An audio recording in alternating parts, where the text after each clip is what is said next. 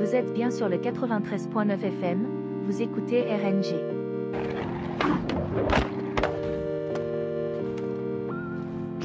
First, the basics of particle blast deflection. Dude, I could beat gaming.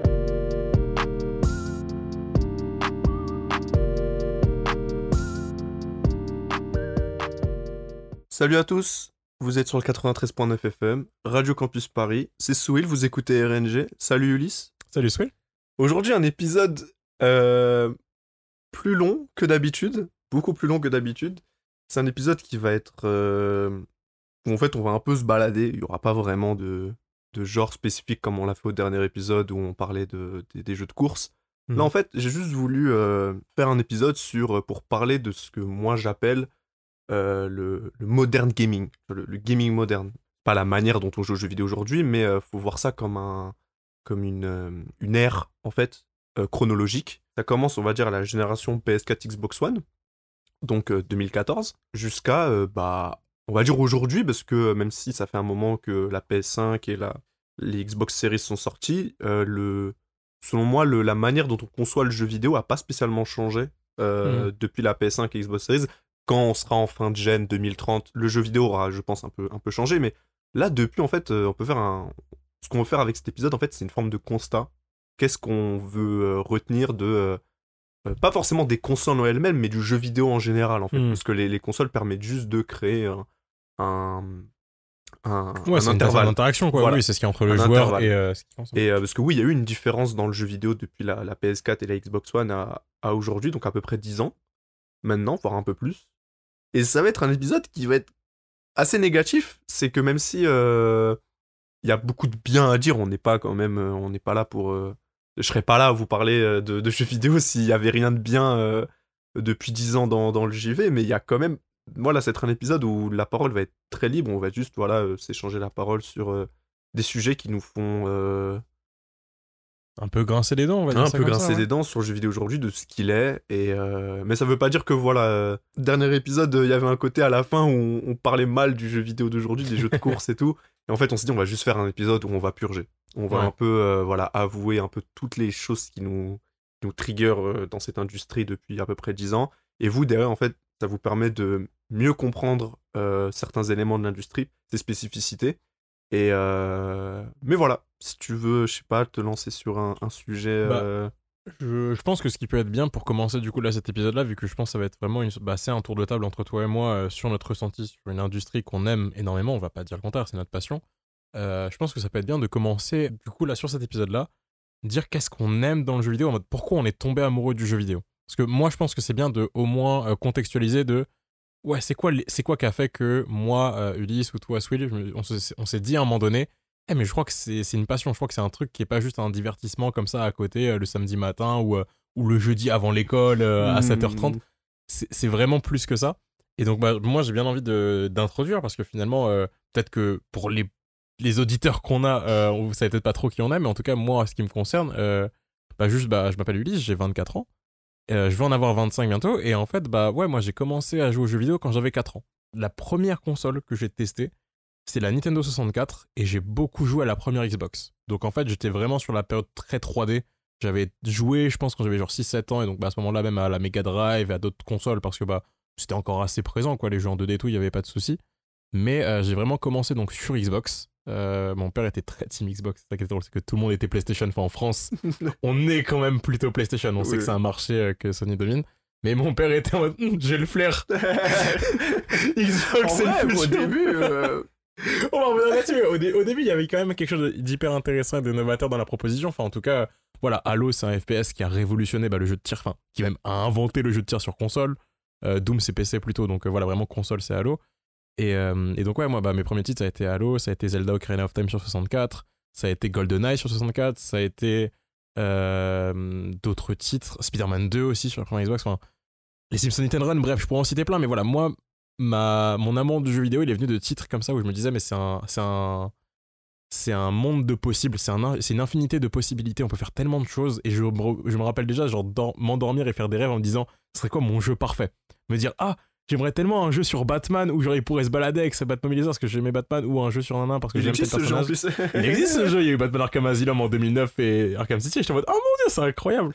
Donc, moi, je viens de cette période où, pour moi, le jeu vidéo, c'était vraiment se dire, tout est possible et euh, c'est un imaginaire qui s'ouvre et en fait, je deviens juste acteur de, de propositions euh, qui, entre guillemets, dans ma tête, n'étaient pas possibles par d'autres médiums. D'autres médiums et d'autres médias, quoi. Euh, à moi? Ouais, vas-y, vas-y. Bah ouais, du coup, bah voilà, Ulysse s'est un peu présenté rapidement. Moi, je vais le faire aussi rapidement. Bah je- voilà, je suis Will. Euh, j'ai 22 ans, je suis un peu plus jeune que, que mon ami. Euh, je vais en avoir 23 bientôt.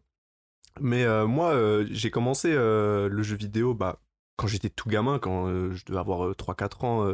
Je me souviens de ma première console dans l'idée, c'était une console euh, éducative, c'était la Vesmile. Oh, Et, et je me souviens encore du. C'était un, truc à cartouche, je me souviens, avec un énorme stick et des boutons. Où je me souviens jouer sur ma, ma vieille télé cathodique un jeu Winnie l'ourson. Et je me souviens, ça m'avait totalement pété le cerveau. Et c'était trop bien. Mais la vraie première console que j'ai eue, euh, qui n'est pas une console éducative, c'était bah, la GameCube.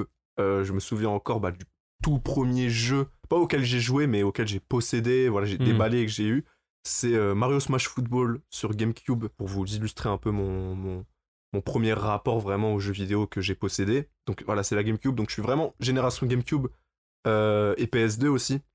Là où Ulysse c'est plus euh, Xbox, première Xbox et Nintendo 64 comme il a dit. Moi c'est vraiment euh, PS2 et voilà chez le cousin ça jouait à, San Andreas et à d'autres jeux, à Scarface je m'en souviens sur la PlayStation 2.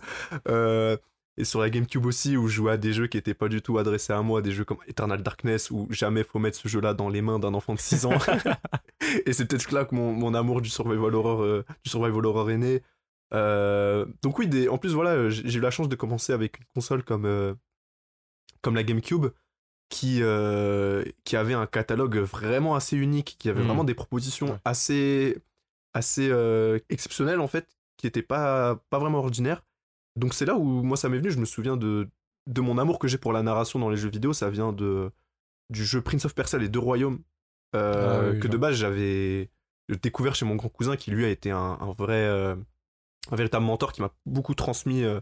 Euh, je découvrais pas mal de jeux là-bas en fait, et quand je rentrais chez moi, je demandais à maman, maman, maman, il me faut ce jeu, tout ça et tout. Et je me souviens, voilà, la première histoire qui m'a mis une claque, euh, ça a été euh, Prince of Persia les deux royaumes. Bon, c'est pas aujourd'hui vous y jouez, c'est pas une histoire absolument dingue, mais ça a été pour moi la, la première aventure vraiment que j'ai eue dans un jeu vidéo.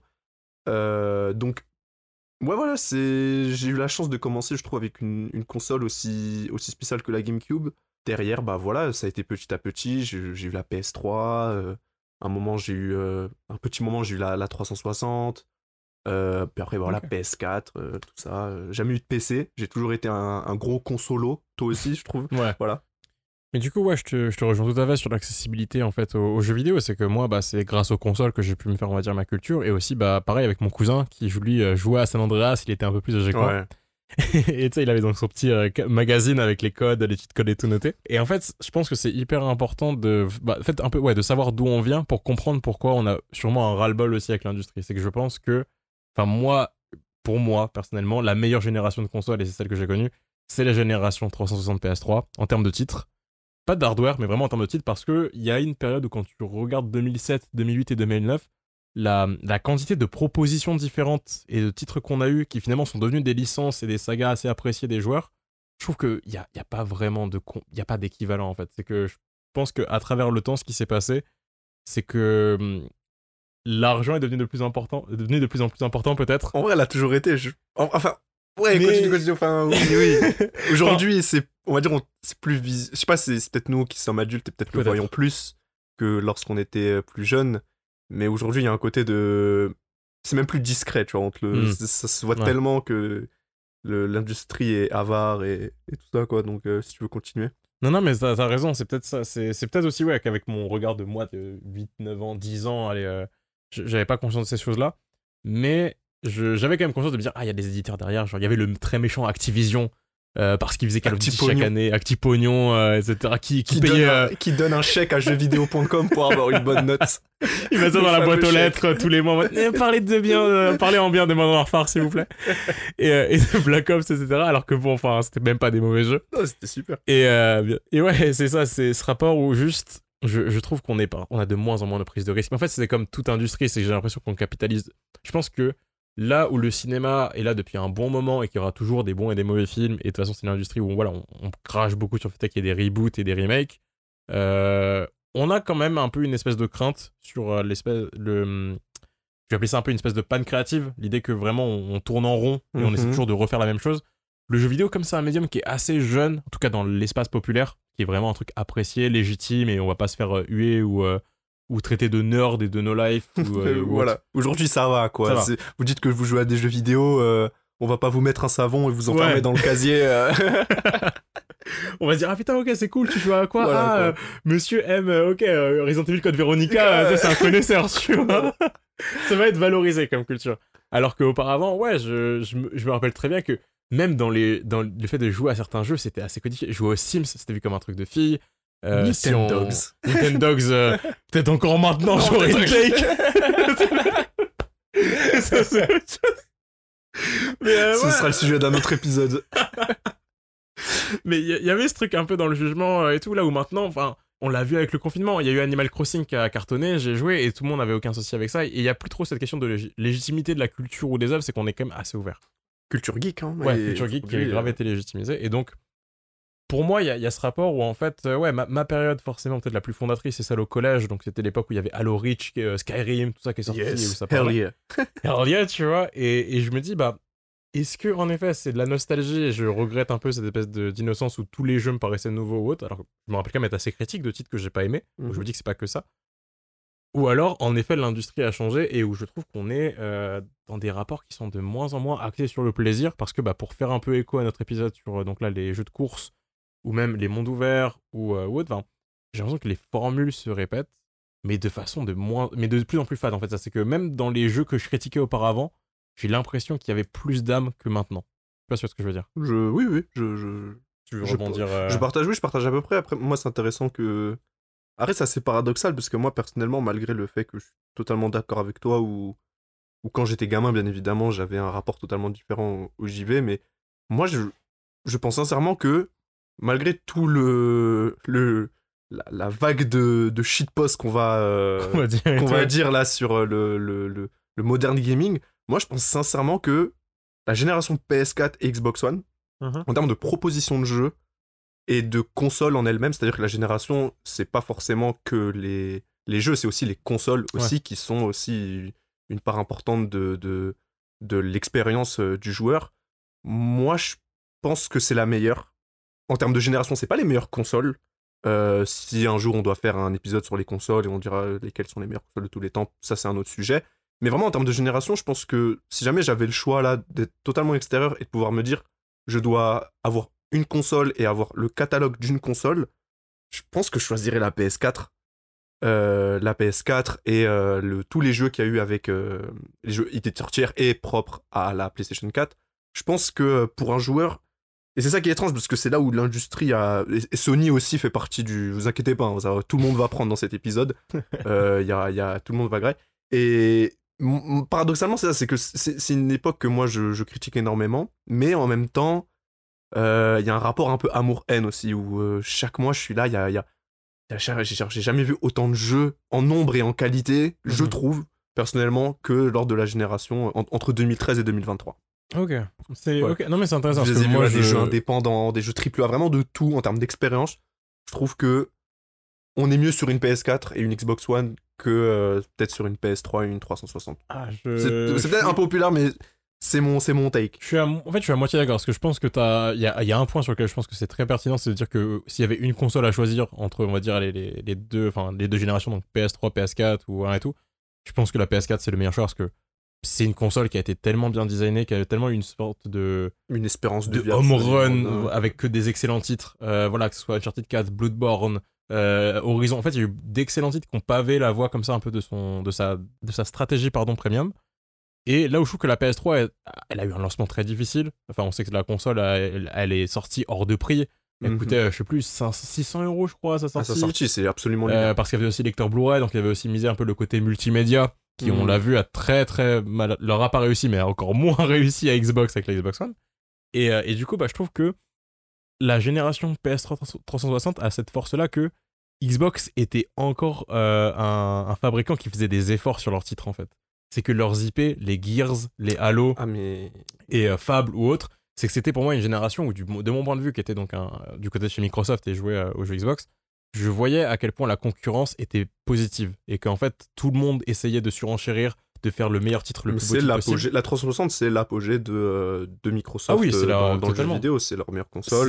C'est l'une des meilleures consoles de tous les temps. Et Et, et- et moi, je pense que c'est ça que je regrette un petit peu. C'est peut-être que ce qui m'entache, moi, la génération PS4 Xbox One, c'est que la Xbox One était là. Parce que je pense que c'est l'une des pires consoles jamais Ah oui, c'est vrai que ça fait. ça fait- et, et du coup, je me dis, par rapport à l'équilibrage, c'est genre, est-ce que je pense à la meilleure console, une des meilleures consoles jamais faites en comparaison avec la mauvaise, ou à une génération où c'était quand même assez équilibré C'est comme si la PS3 a eu un mauvais début.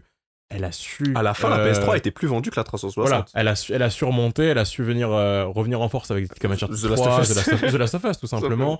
Et puis il y a eu aussi des, des systèmes sellers, euh, enfin juste des, multi, des jeux multiplateformes comme Arkham City, Red Dead Redemption, The Walking Dead, les Telltale The Walking Dead qui avaient fait un, un buzz pas possible, le, le reboot de Tomb Raider, enfin la fin de génération a été PS3. tellement riche. en fait, en ça, annonçait un peu l'arrivée de la C'est ça. PS4 et qui a, ça s'est vraiment fructifié dans la PS4. Et, et du coup, je, je trouve ça hyper juste. Et mais savoir que Xbox a, a- vraiment, ils étaient là, ils étaient un peu comme je sais pas euh, les Lakers ou notre équipe. Et vraiment, ils étaient, ils étaient au top de là d'un championnat. Et ils ont juste fait un, un faux rebond, je sais pas, un trois pas. Avec des et- mauvais choix. Et avec des mauvais choix parce qu'ils ont voulu tout multimiser sur le all-in-one et donc le côté multimédia. Parce que du coup, pour le contexte, en gros, c'est ça c'est que la Xbox One en 2013, quand elle est annoncée avec euh, Don Matrick en tête, c'est l'idée de se dire Eh, euh, vous avez un décodeur, vous avez une télé, vous aimez le cinéma, vous aimez la musique, euh, vous aimez euh, cuisiner devant euh, votre Regarder le foot. et- regarder le foot et en même temps réserver des tickets pour voir Star Trek Into Darkness parce que vous faites tout ça en même temps, vous êtes un alien avec genre trois cerveaux.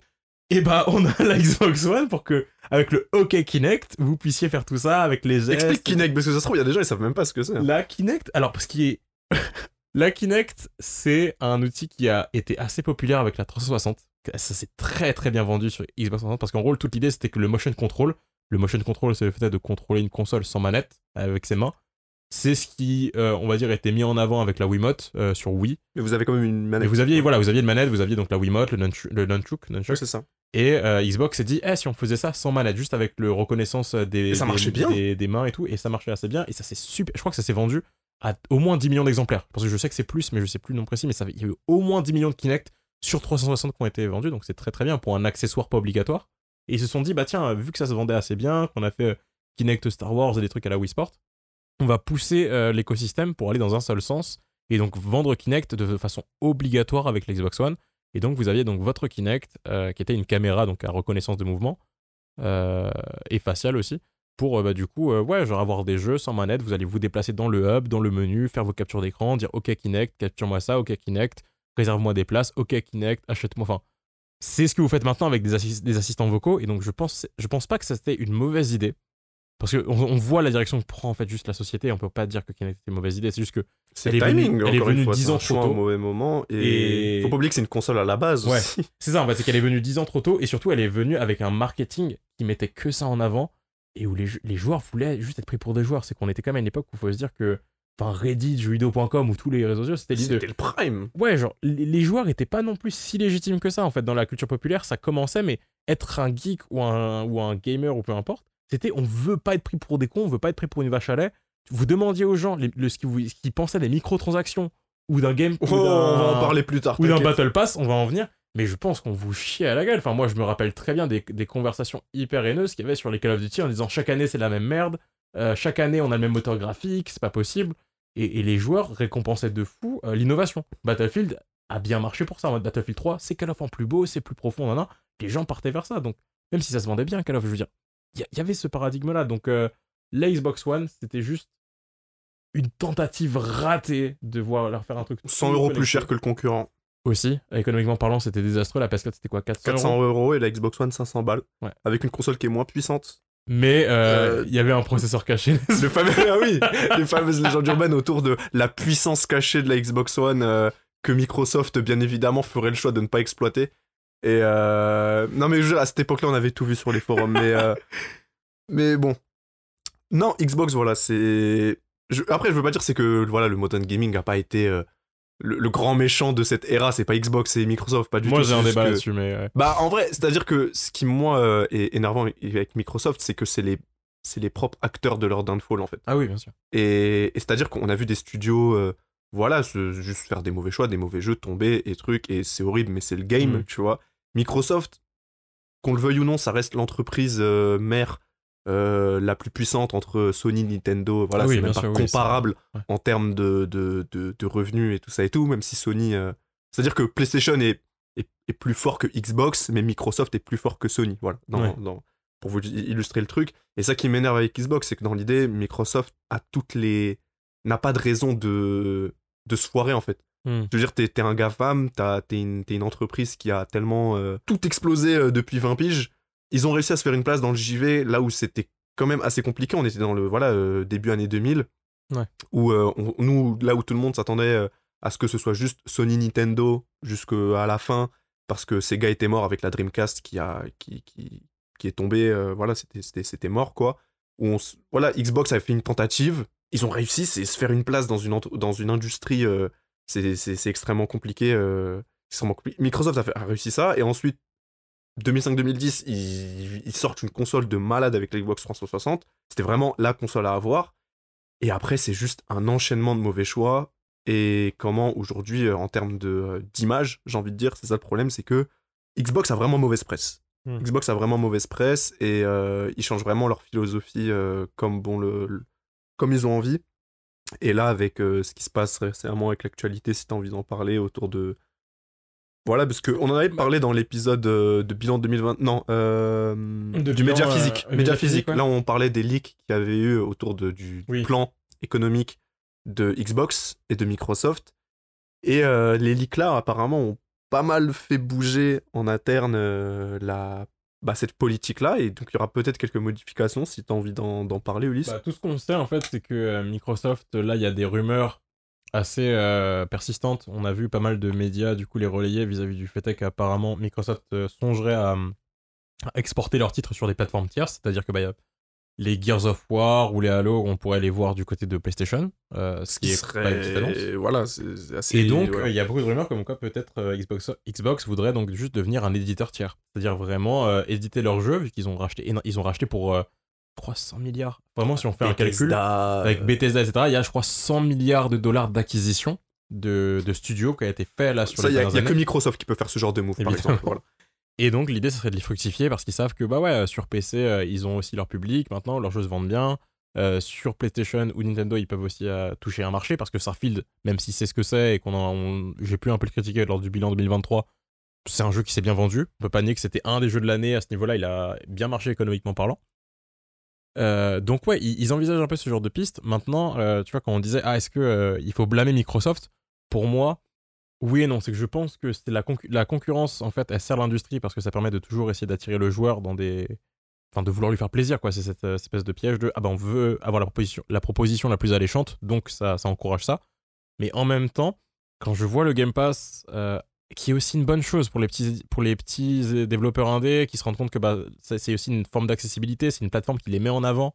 Il y, a- y a plein de, bonnes choses en fait qu'a fait Xbox avec le temps. Donc avec ouais, sa, formule, même en termes de hardware, ils sont très très bons. Euh, la Xbox One X qui est venue après réparer la, la One, euh, c'est une très bonne console. La Series X, c'est une excellente console aussi en termes de hardware.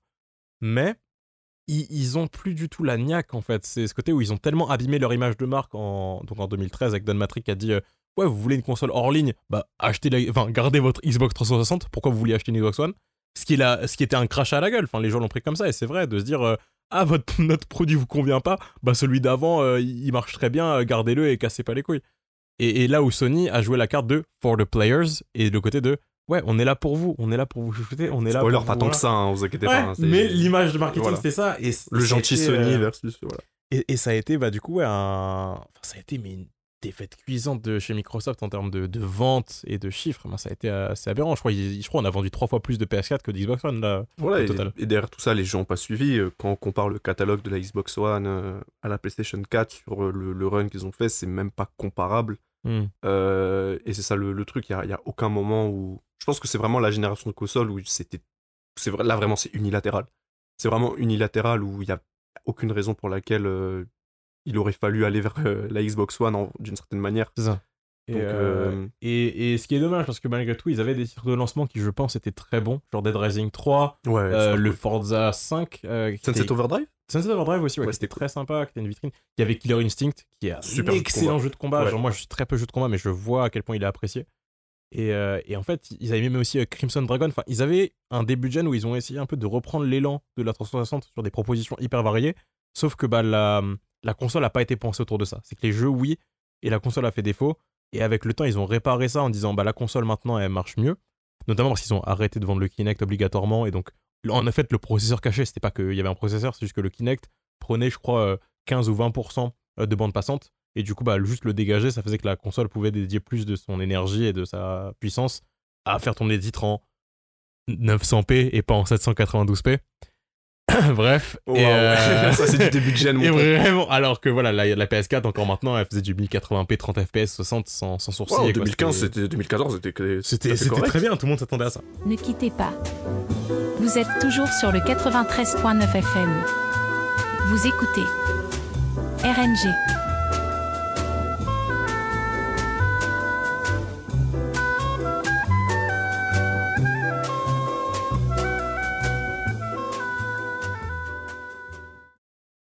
Mais en fait, du coup, pour moi, Microsoft a mal joué ses cartes, en fait. Et le signal qu'ils ont envoyé à l'industrie, euh, moi, c'est quelque chose que j'apprécie pas beaucoup parce qu'en même temps, j'ai l'impression que forcément, les, habitudes de consommation ont changé. Et, euh, tu vois, le fait que, par exemple, sur Steam, il y a pas longtemps, ou en, je sais plus si c'est un chiffre général, on a vu que genre 24% des jeux achetés sur PC n'étaient jamais lancés. C'est-à-dire qu'au global, genre les gens achètent des jeux qui- ne jouent pas et on le voit avec Steam, plein de catalogues et tout, avec plein de promos. Bah, il y a une espèce de surconsommation en fait de, de l'industrie. Et, Et cette genre, euh, philosophie arrive un peu sur le, le Game Pass, en fait. C'est ça. C'est ça. Et, et du coup, ouais, si tu veux me parler un peu de toi, ton rapport à ça, de comment est-ce que tu approches maintenant les jeux différemment? Moi, je sais que genre, ça m'a beaucoup affecté, mais j'ai bien envie de savoir comment est-ce que toi, ouais, tu- maintenant, comment est-ce que tu approches les jeux qui vont sortir ou autre? Bonne question, c'est que euh, le, le- le problème qu'on a aujourd'hui avec... euh, on est quand même... Aujourd'hui, on l'a- quand on a fait le bilan de 2023, par exemple, on avait dit que c'était une année euh, absolument folle en termes de propositions, tout ça et tout. Et euh, on est dans une industrie qui, là, vraiment explose en termes de, de quantité de propositions. Comme l'avait dit euh, Jules, euh, pour faire référence un peu à ce qu'il avait dit, on est dans la culture de l'attention. Et euh, il y a tellement de jeux que c'est compliqué de tout toucher. Hmm. Et on est... Surtout dans les jeux AAA, il y en a tellement à l'appel qui sort.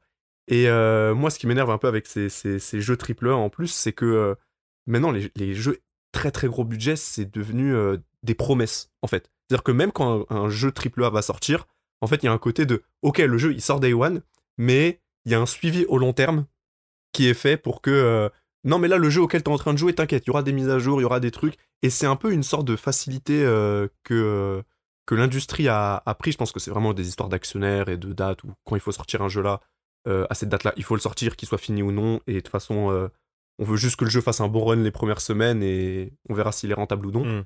Et je pense que le meilleur jeu pour illustrer ça, c'est Cyberpunk.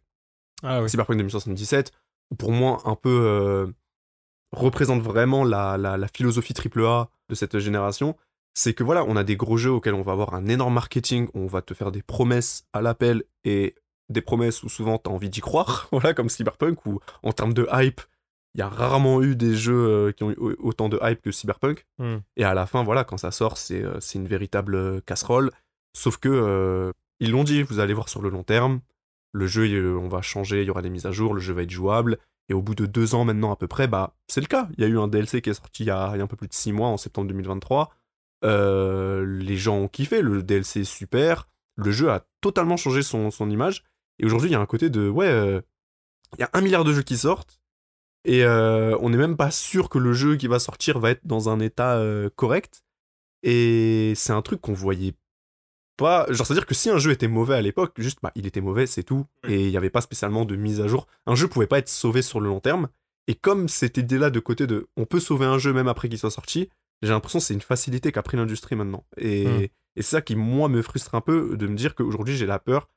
Il y a peu de jeux que je vais acheter day one direct parce que je sais pas dans quel état ils vont être et j'attends voilà toujours voilà les critiques, les reviews techniques du jeu comment il est. Et en plus voilà dans, dans, un- dans une industrie où le Game Pass est, un- est clairement euh, bien en place, Steam et comme tu l'as dit, il y a plein de gens qui jouent à des jeux sans qui achètent des jeux sans y jouer.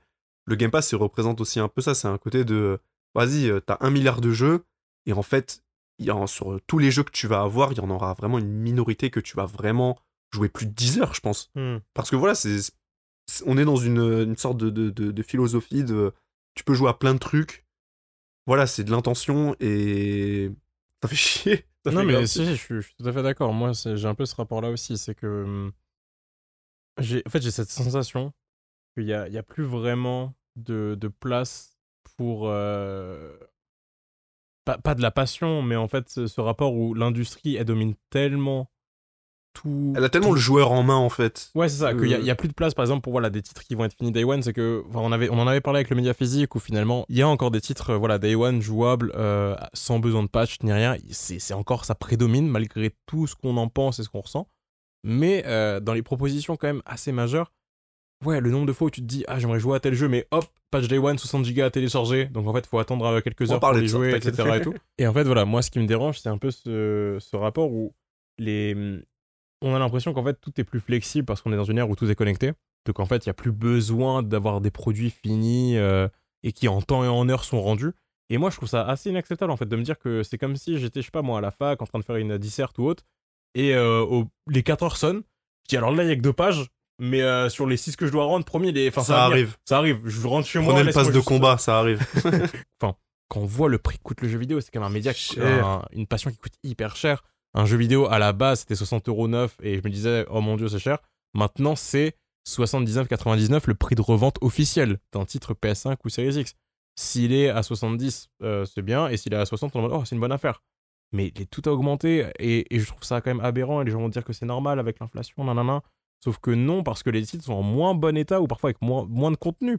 Il y, a- il y a tellement eu de polémiques avec le temps, genre Battlefront 2 chez Electronic Arts, euh, qui a genre trois fois moins de contenu que l'original de 2005, ou, ou des jeux de course pareil. On- je regardais Gran Turismo 2, euh, on l'avait pas cité en termes de détails sur la jeu de course, mais Gran Turismo 2, il y a 700 voitures jouables.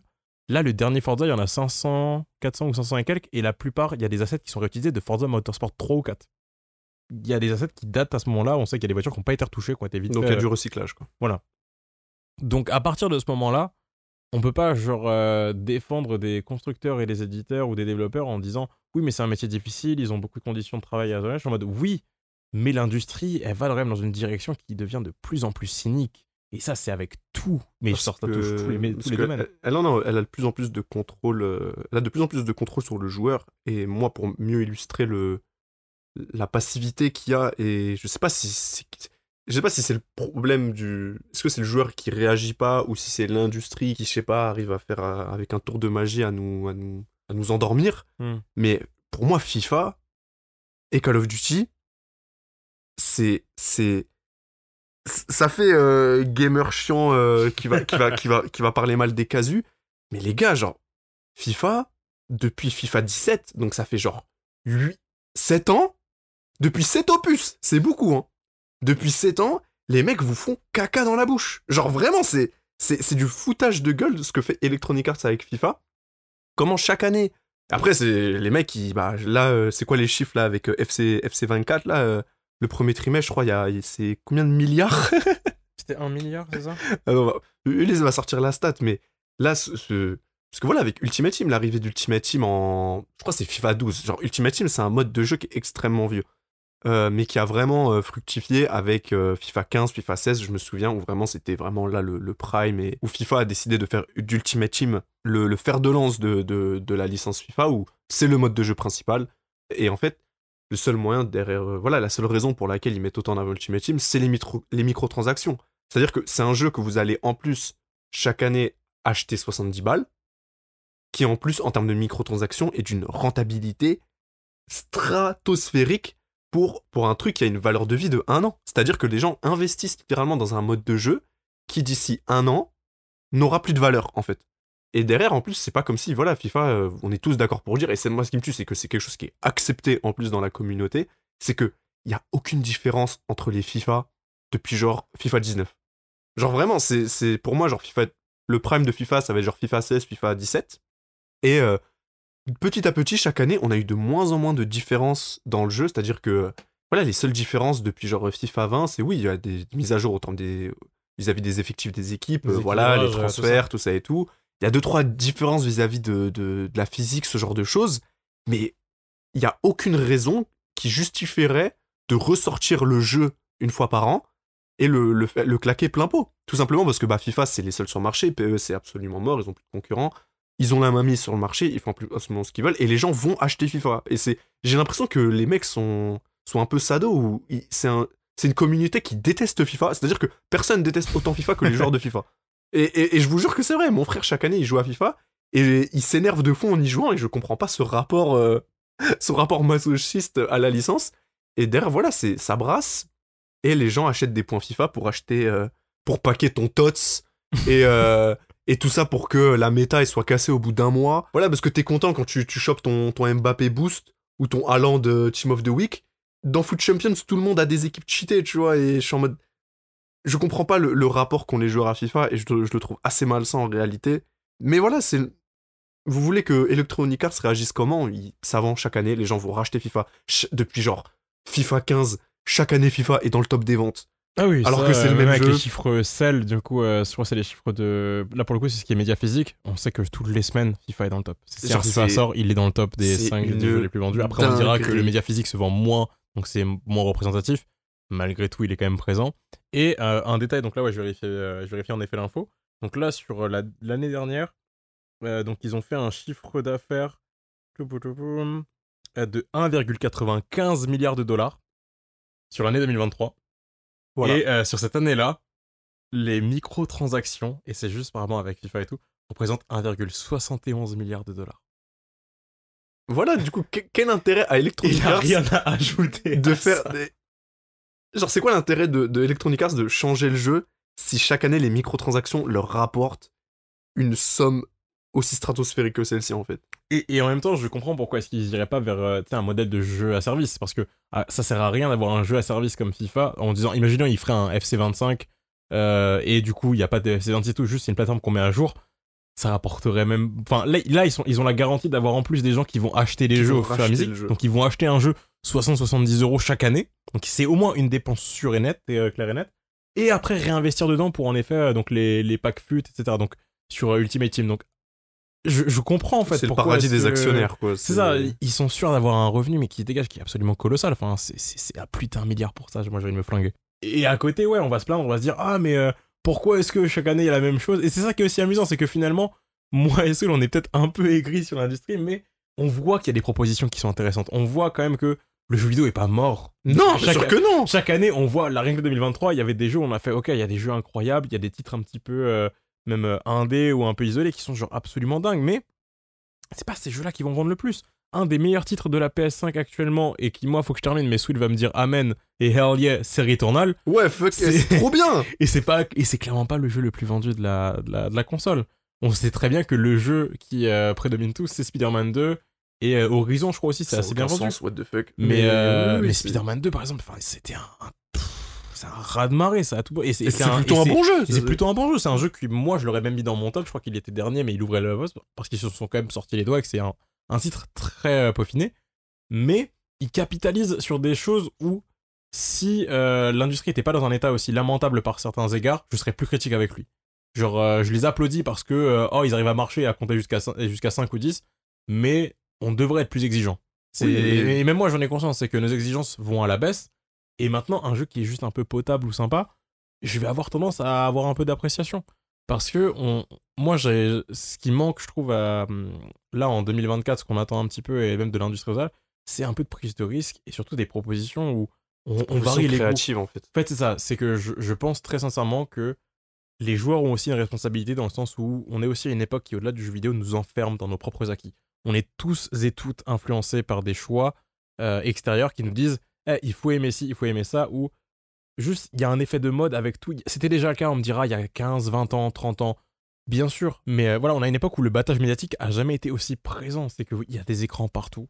Ça fait très euh, 1984 George Orwell, mais il y a des écrans partout, tout le monde est connecté partout, on regarde des commentaires partout. Enfin, tout le monde est tout le temps en interaction avec tout le monde. Et donc, on peut pas nier non plus que même si on a un retour critique là-dessus, on n'est pas influencé par ça et on s'enferme pas dans nos propres euh, biais euh, de reconnaissance ou de confirmation en disant ah tel jeu qui a été apprécié ou qui a été acclamé euh, ou qui marche très bien, je vais y jouer. Ça se voit avec le succès de Palworld. On va dire euh, oui, les gens voulaient un jeu Pokémon euh, un peu fun, accessible à tout le monde. Oui, mais il y a un effet communicatif de on voit les gens y jouer, on voit les streamers préférés y aller, ça fait rire tout le monde la grille parce que c'est une parodie de Pokémon entre guillemets. Enfin, Avec des plus, calaches. voilà, avec des calaches. Et, et forcément, il y a un côté, euh, il y, a, il y a un côté bouche à oreille. Et pour moi, c'est pas parce que le jeu est incroyable, c'est juste que c'est un côté phénomène. Et me dire qu'il y a beaucoup de titres qui bénéficient de, de Ah, mais la hype, euh, oui, oui, c'est. ça, ça m'attriste parce qu'il y a, y a plein de bons titres euh, qui tous les jours du coup passent, je pense, euh, à la à la trappe. Oui, parce que le... c'est un truc qu'on est sûr, c'est que.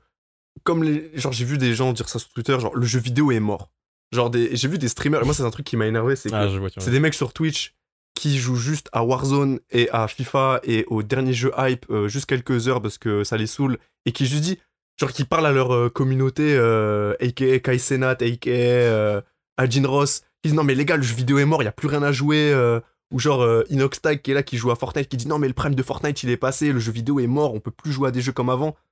Je suis sûr que tu vas sur leur bibliothèque il y a le, y a le dernier NBA 2K il y a le dernier FIFA il y a Fortnite il y a Apex Legends vas-y il y a le dernier Spider-Man parce qu'il est cool et euh, allez deux trois autres jeux à la limite sympa mais ouvrez aussi vos horizons en fait. C'est à dire que Mm. euh, genre moi un truc qui illustre bien ça c'est les gens qui étaient genre euh, choc barre de baiser quand ils ont vu que Baldur's Gate 3 a gagné le jeu de l'année.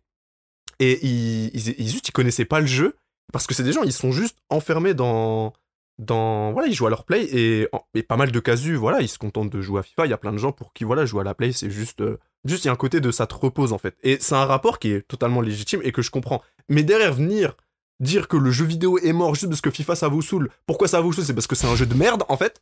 Et, euh, et oui NBA 2K c'est un jeu de merde. Et euh, et oui c'est derrière non le jeu vidéo n'est pas mort. Il suffit juste voilà allez sur le putain de PlayStation Store allez sur le putain de Game Pass et soyez un peu plus curieux en fait. Soyez un peu plus curieux et vous verrez que non, il y a des propositions, que ce soit des petits jeux, des gros jeux, qui ont euh, plein de choses à donner. Euh, voilà.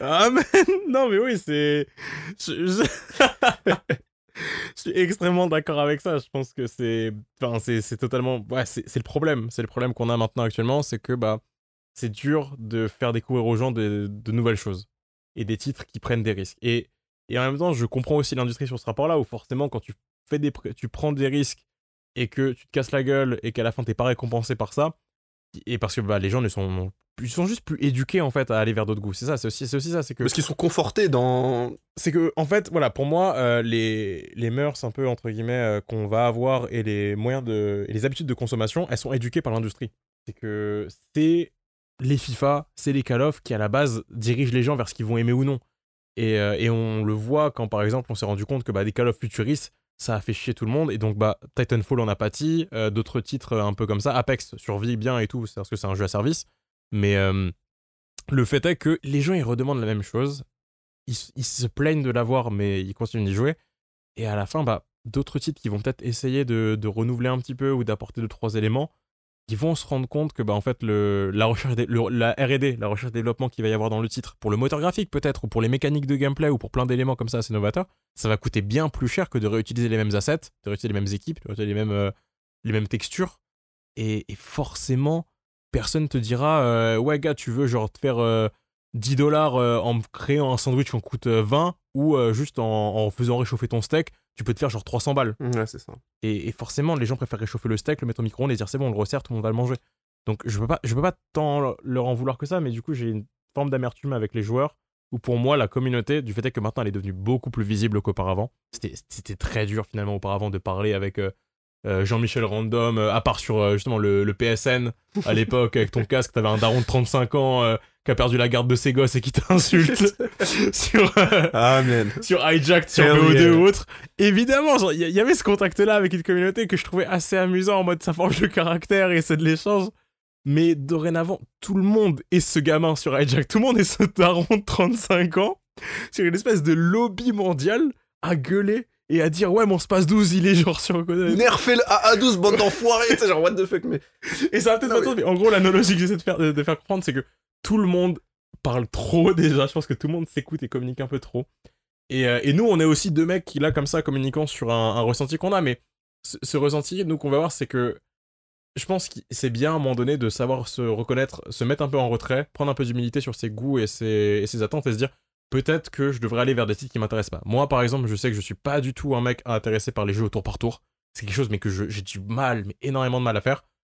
Croyez-moi que Baldur's Gate 3 cette année, je vais le faire et il me donne extrêmement 5. envie. Ou Persona 5, par exemple, pareil. Genre là, il y a eu Persona 3, je crois, qui est sorti, on m'en a Ah, dit du bien trop et bien. ça a l'air absolument génial. Donc, juste sortir un peu de ces, de ces acquis. Et puis si ça vous plaît pas, c'est pas grave. Genre, c'est. Aussi. C'est tout, tu vois. Et, et c'est ça qui est un peu malheureux maintenant, c'est cette espèce de, de bashing ou autre, de se dire que si quelque chose euh, nous convient pas ou n'est pas dans les normes, il faut ce que bâcher dessus. Et puis en plus, regardez la- le débat qu'il y a eu euh, par rapport à Resident Evil 4 Remake, où là, euh, du coup, c'était euh, euh, FF7 Rem- Rebirth. Le fait est d'avoir donc des traces jaunes euh, sur des murs pour guider un, un chemin. On est dans un monde où le level design est de plus en plus complexe en termes de géométrie, parce qu'on fait des jeux de plus en plus réalistes, ce que tout le monde veut, n'est-ce pas? Donc, C'est plus facile de se perdre dedans. c'est plus facile de se perdre et c'est compliqué de, de pas se guider sans ça. Donc, enfin, genre Swill, tu vas peut-être prendre la parole parce que moi ça m'énerve, mais Level design oblige. Oui, forcément, il y aura des petites indications. euh, par exemple, du tout, vous êtes dans un niveau assez réaliste, euh, très réaliste même, et euh, en fait, il faut que vous avancez dans le niveau. Le, mec qui s'occupe du level design, il va mettre des indications euh, visuelles, et il y a eu des choix autour de Resident Evil 4, c'était de mettre des, petites straps, genre du scotch jaune, la peinture jaune, sur un mur, et c'est censé un peu voilà indi- indiquer naturellement le chemin à suivre. Et c'est une manière assez naturelle de le faire qui est. Je sais pas pourquoi ça énerve les gens en fait. Et pourquoi ça énerve les gens en fait? Parce que pour eux, c'est prendre les, les joueurs pour des enfants et les prendre par la main. Ces mêmes joueurs qui, euh, si on prend le journaliste qui avait testé Cuphead, n'arrivait pas à finir le niveau d'introduction. qu'il pouvait pas faire un double saut ou- Voilà, parce qu'il pouvait pas faire un double dash qui était précisé dans le tuto, c'est écrit quoi, la manip et tout. Et, et juste les gens se, se plaignent en mode, oh mon dieu, c'est tellement évident, je l'aurais su sans avoir ça, sauf que c'est pas vrai. Et on voit en stream le nombre de joueurs qui vont galérer. Genre, un exemple tout bête, c'est dans Alan Wake 2, je regardais plein de streams sur la séquence un peu maintenant culte, euh, on va dire ça comme ça, de comédie musicale. Il y a un passage un peu labyrinthique avec des flèches. Ça dure 2 minutes 30 à traverser. Le nombre de streams qui ont passé genre un quart d'heure sur cette séquence. Elle est très chouette, hein. Mais si tu passes 15 minutes avec Herald of Darkness qui passe en fond à tourner autour d'un d'un caddie et d'un d'un taxi parce que tu sais pas sur une flèche, la vie de ma mère. Faut pas que t'aies. Je vais rien dire, mais. Mais il y a des fois, il y a des choses qui sont tellement évidentes et on pèse sur tout et rien. Et j'aimerais qu'on arrête en fait de, Mais- de faire des caprices parce que malheureusement, on écoute un peu trop aussi les caprices des joueurs. Et c'est une industrie où tout le monde communique un peu trop. Je pense vraiment Oui, que les parce que développeurs les, devraient les- faire les gamers sont des, sont des immenses abrutis, moi le premier. Et, ça. Ouais, euh, non, mais je pense être aussi dans cette communauté. oui, bien sûr, je me, je me considère là-dedans, mais moi parfois je, je, je dis de la merde, on n'est pas. Eh les gars, eh, on est comme vous, tu vois, genre. euh, genre euh, calme.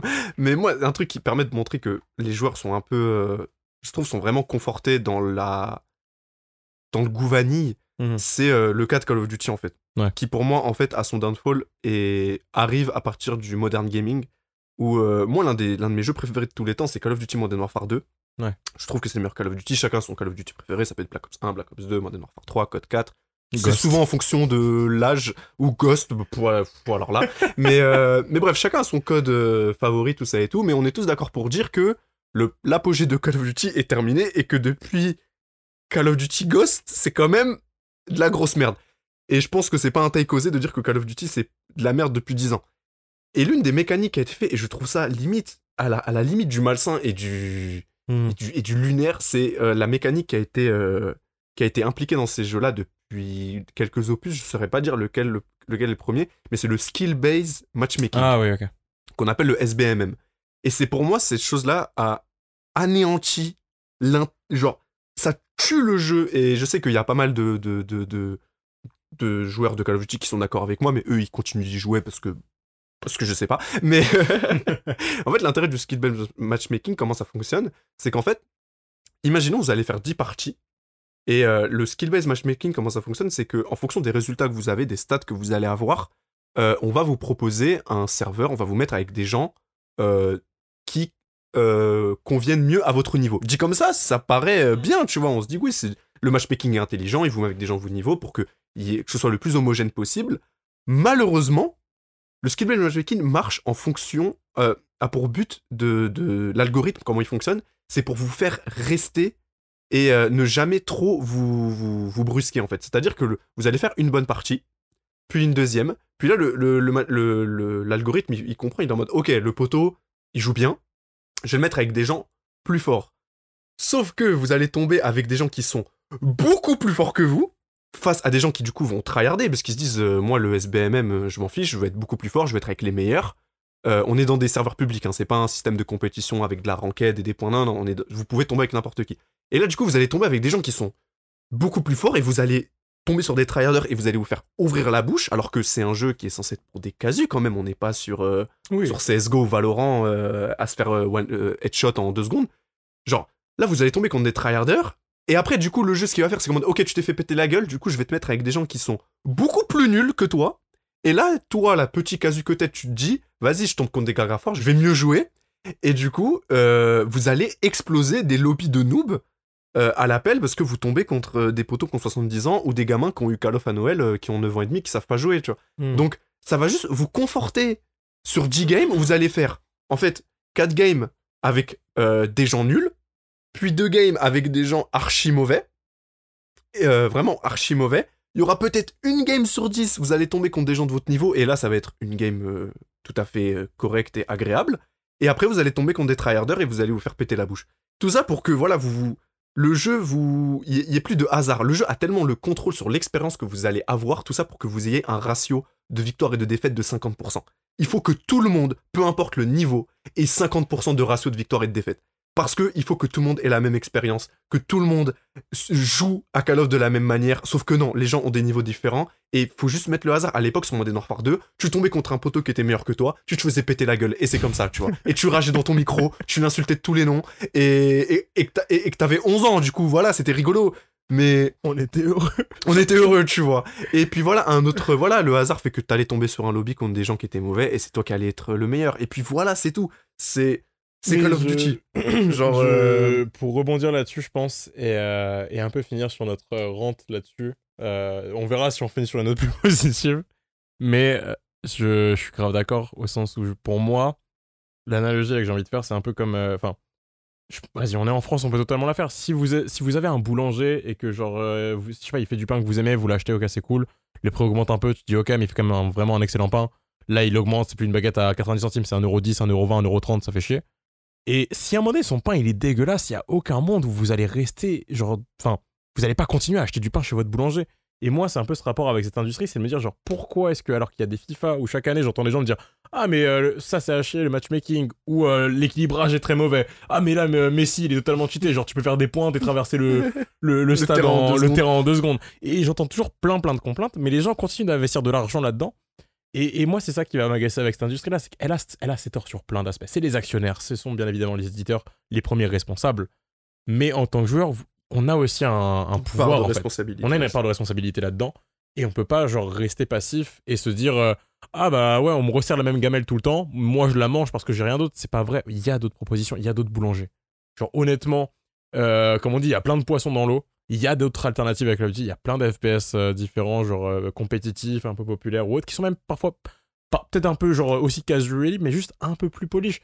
Valorant, c'est pas incroyable, c'est pas un truc que je Et ça défends, mais ça peut changer, ça peut être attesté, tout comme par exemple juste Apex, qui quand même est par les mecs qui ont fait Titanfall et qui est un cœur de gameplay assez bon. Donc juste, au lieu de se plaindre d'avoir toujours la même crème et de se dire ah mon franchement mon dieu je suis pas très fan, tellement fan de la recette qu'on cuisine, allez ailleurs, allez vraiment vers d'autres horizons. C'est un peu, euh, je pense, la conclusion qu'on aura envie de dire, c'est genre. C'est même le but des RNG en Le général. but des RNG, c'est même ça en fait, c'est d'attiser votre curiosité. Exactement, on s'est dit qu'on voulait parler pour les néophytes, donc les novices et, et aussi pour les gens un peu plus affirmés si euh, on avait des takes que les gens pouvaient partager ou pas. Parfois il y a des désaccords qui peuvent être hyper intéressants à avoir.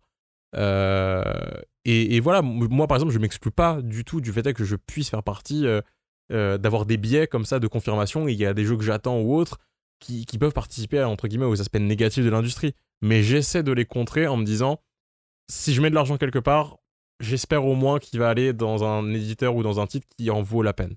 J'essaie d'avoir cette réflexion-là. Tout le monde ne l'a pas forcément, on veut aussi se faire plaisir. Je comprends très bien qu'un mec veut rentrer chez lui, se faire une partie de FIFA. Enfin, c'est votre droit et c'est votre plaisir, personne ne va vous le retirer. Mais parfois, genre euh, un soir d'été, une fois par an, c'est pas trop demandé, vous vous dites tiens, je suis en vacances avec ma famille, tout ça, je vais me détendre. Peut-être que je peux aller tester, ouais, Holy Holy World, un petit jeu comme ça, euh. Roller Drome qui est offert sur le. PS Plus ce mois-ci, je crois bien. Enfin, il y, a- y a- il y a plein de jeux, il y a plein de propositions. C'est un média qui est tellement riche. C'est dommage de se fermer à un ou deux, à une ou deux propositions et se dire que le jeu vidéo, c'est juste taper dans un ballon ou tirer sur des gens, alors qu'il y a des titres, euh, même sur le Game Pass, mais qui restent ensevelis.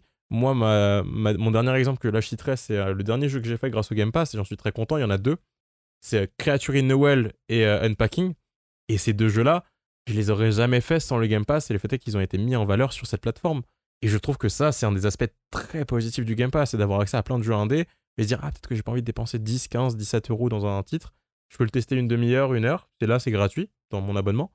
Et je suis tombé amoureux de ces jeux.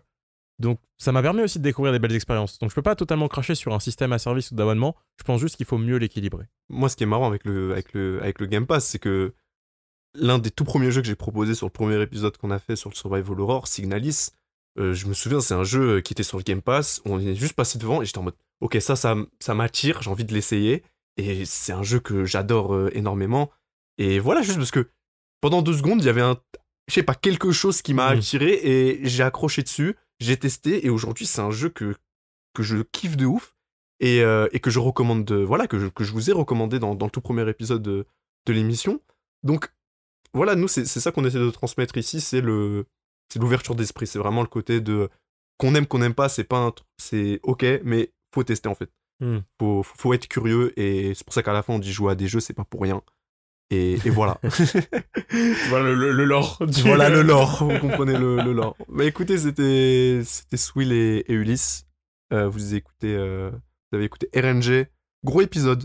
Un peu euh, spécial, ouais. C'était vraiment un petit, c'est vraiment plus un épisode un peu euh, rent en mode on est là, on parle de, de sujets qui nous tiennent à cœur et, et c'est peut-être un petit peu décousu, on verra, mais c'était vraiment des choses qu'on qu'on avait envie de dire et je pense que c'est c'est bien aussi de contextualiser un peu de bah, notre point de vue sur l'industrie. Je pense que l'épisode, le prochain épisode sera bien plus léger et Ouais. structuré, mais là c'était vraiment juste une petite diatribe comme ça, cœur ouvert. euh. Exactement. Bah, merci à toi Ulysse. Merci à toi, Swin. C'était RNG, Radio Campus Paris, vous étiez sur le 93.9 FM. On vous remercie de votre écoute et on vous dit à la prochaine pour un prochain épisode. Salut, salut. Vous êtes bien sur le 93.9 FM, vous écoutez RNG.